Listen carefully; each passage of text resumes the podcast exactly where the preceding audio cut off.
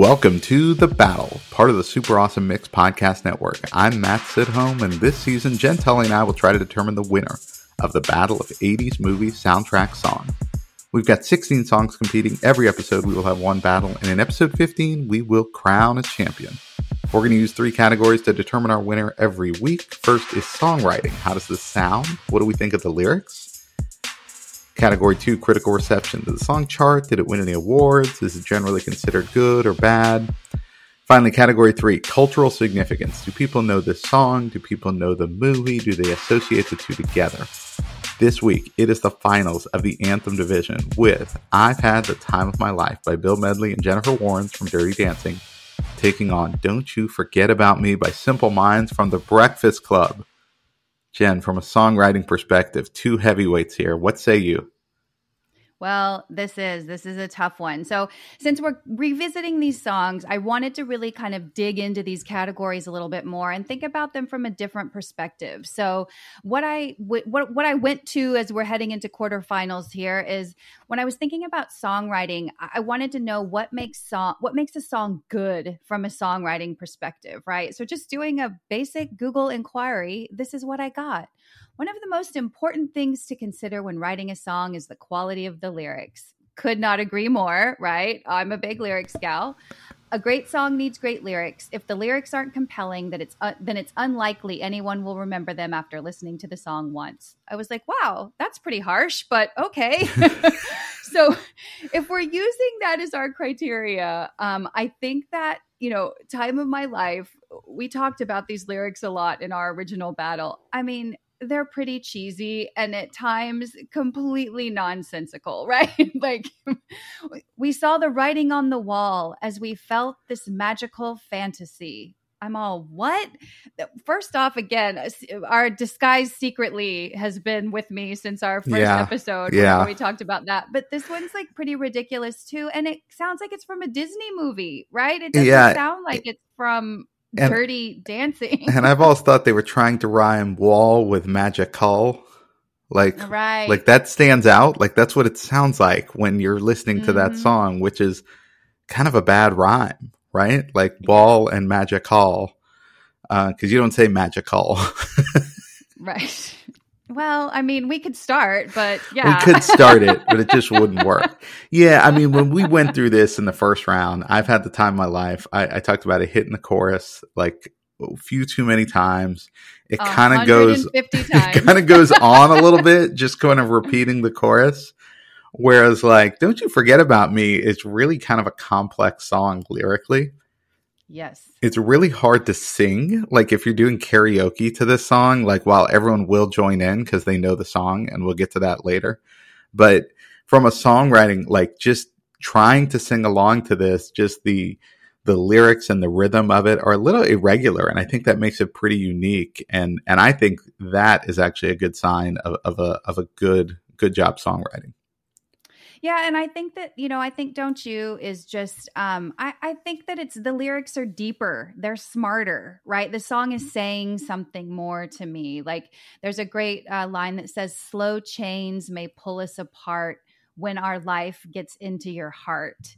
And that really captures that sort of will they or won't they be friends on Monday morning, you know, vibe that you get from the Breakfast Club, which is kind of the whole takeaway. You know, like I think that this song is just more of a thinker um, and you have the great lyric too of like, you know, love's strange, so real in the dark. Like it's just, I, I think that I I ponder these lyrics a lot more, and like nothing really comes close to that in time of my life. Um, I I think that you know both movies deal with some tough stuff, and this song seems to rise to that occasion more than time of my life does. That's um, that's really well said, and I think it's like you're right because Dirty Dancing is not like a, a light movie, right? and we can yeah. get into the movie part of it another time, maybe because because there are some really like big issues they take on. But yeah, this is a pretty like this is a light and fluffy pop song, and and I really like it, right? But you're right. This song by Simple Minds really matches the complex uh, subject matter in the Breakfast Club. Like even the lyric, like "Will you recognize me?" Call my name or walk on by, right? Like that's God, that is a high school theme right there, right? Like you For get sure. to know somebody and then they just sort of blow you off in the hallway or whatever. And and that's hard to express. Um so yeah, I I I think I know where you're going with this one, but I think from a songwriting perspective, we got to give this one to uh Don't You Forget About Me.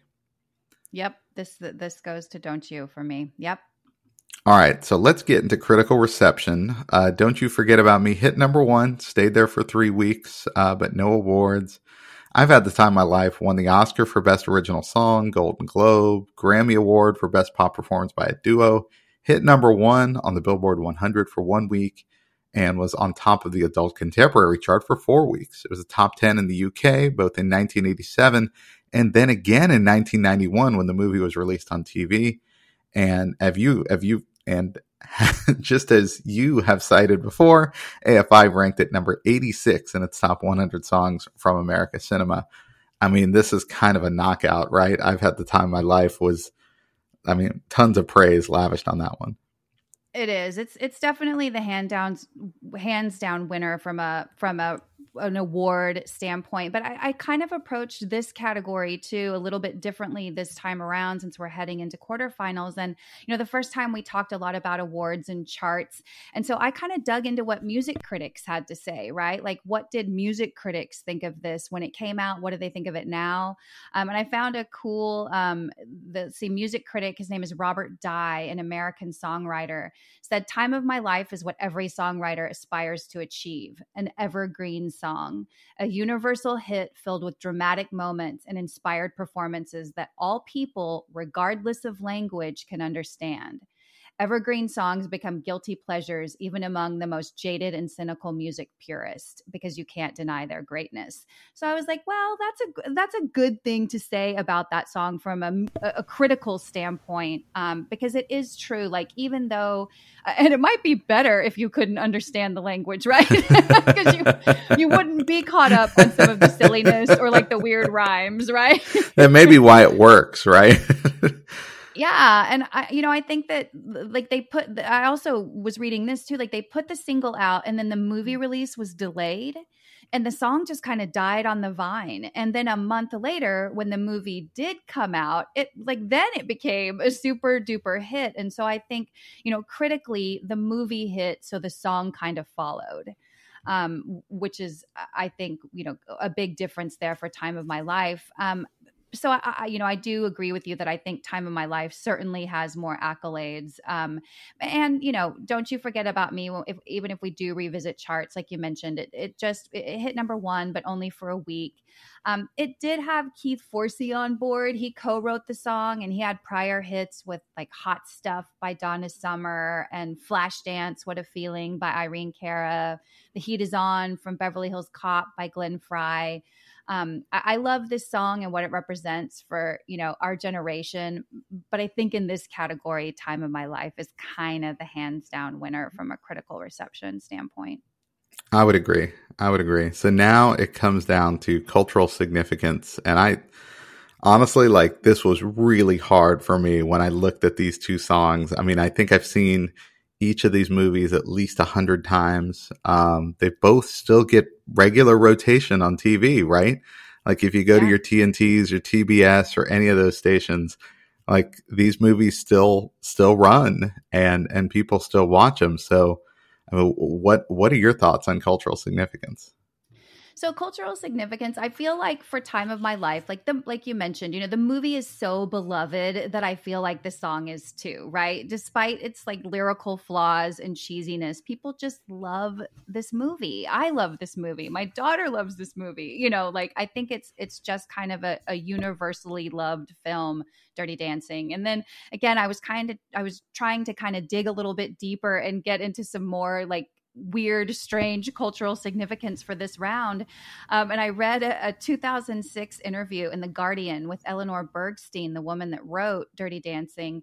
And she was talking about the movie's popularity with people in the former Eastern Bloc. And now, again, I haven't like fact checked this, but it ran in Just The Guardian. Just go with it. Just go with it. Yeah. no, it's so, check this out. Listen to what she said. She said, in Russia, it's policy in the battered women's shelters when a woman comes in for help. First, they wash and dress her wounds, then they give her soup, then they sit her down and show her dirty dancing. when the Berlin Wall came down, there were all these pictures of kids wearing dirty dancing t shirts. And they were saying, We want to have what they have in the West. We want dirty dancing. So, from a cultural standpoint, apparently, this movie too really um, for people that are not in the us really signified like oh this is the good life of you know of, of americans. Um, and so i thought that was interesting from a cultural significance standpoint right? It really is more than just this little tale of a resort in the borscht belt. Well and and while the the title is dirty dancing right? They, they really do take on some issues in this about, you know, wealth disparity.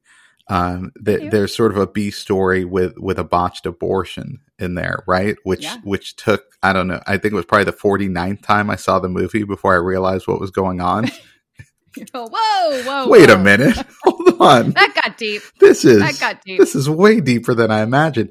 But I think some of those issues still resonate now. You know, and, and yeah. you know, and even more, even more so, right? And and your daughter is in high school, so I don't know. Like, does I feel like nowadays there's a greater emphasis on acceptance of differences, whereas Breakfast Club was kind of landmark in sort of highlighting hey, we probably are more alike than you think you know?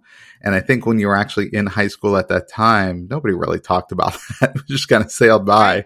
But this movie kind of stood out as sort of showing how, how alike maybe people are.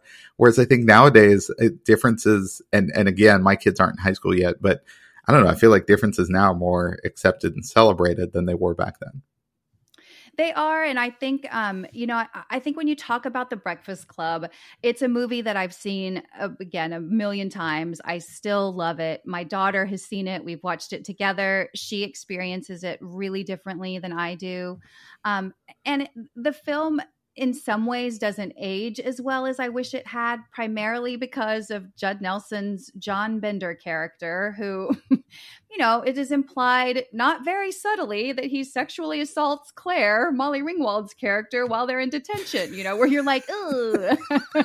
Again, consent not a big message for girls in the 80s now thank the lord it is. Um, so my daughter was like whoa whoa whoa you know but again, I think we have to consider time and place when this came out. And and I think another thing like culturally that I will say about this is that um both songs do such a great job at creating a perfect ending to their respective their respective films right? Like both of these songs close the movies that they're in and they do it beautifully. Like i think that the, neither one of these movies would be the same film without these songs closing them out. Um, and so i think that that is pretty amazing. And then um, again, just encircling it all the way back around because cultural significance. I think, you know, the young, the kids do define pop culture, right? They're in charge and driving. So I think we do have to talk about that. And I, I think, you know, we've seen a, a revi- we've a revisiting of Time of My Life and Dirty Dancing in movies like Crazy Stupid Love. You know, like Ryan Gosling uses the lift as his like power pickup move.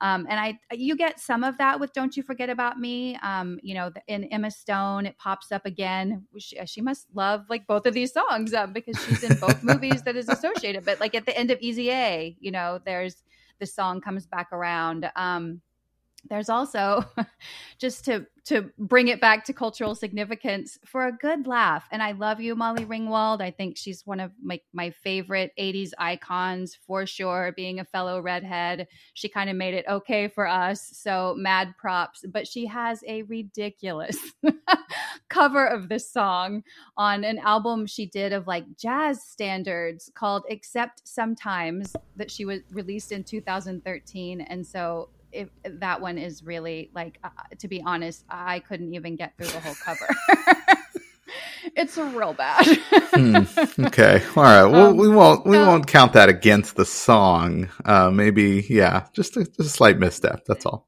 this slight misstep, but I think like good people glom onto good material. And I'm not saying this isn't a good song. Of course it is. Everybody knows I love this song, but I think that this that this has to go to time of my life. Okay, so you're advancing time of my life. Um, I think so. I, I was leaning towards that, and I think the movie probably has more cultural significance now than Breakfast Club does. And mm-hmm. again, just just sort of I don't know, just just everything about it. Again, outside of the songwriting, I think pulls me in that direction. So we've got our first semifinalist. It's I've had the time of my life from Dirty Dancing. Okay, they're going to win the anthem division. We will be back yeah. next week with our second quarterfinal. This time, it is the name of the movie division Footloose by Kenny Loggins. Can it hold off? Can it hold an umbrella and hold off the Purple Rain by Prince? Join us next week to find out.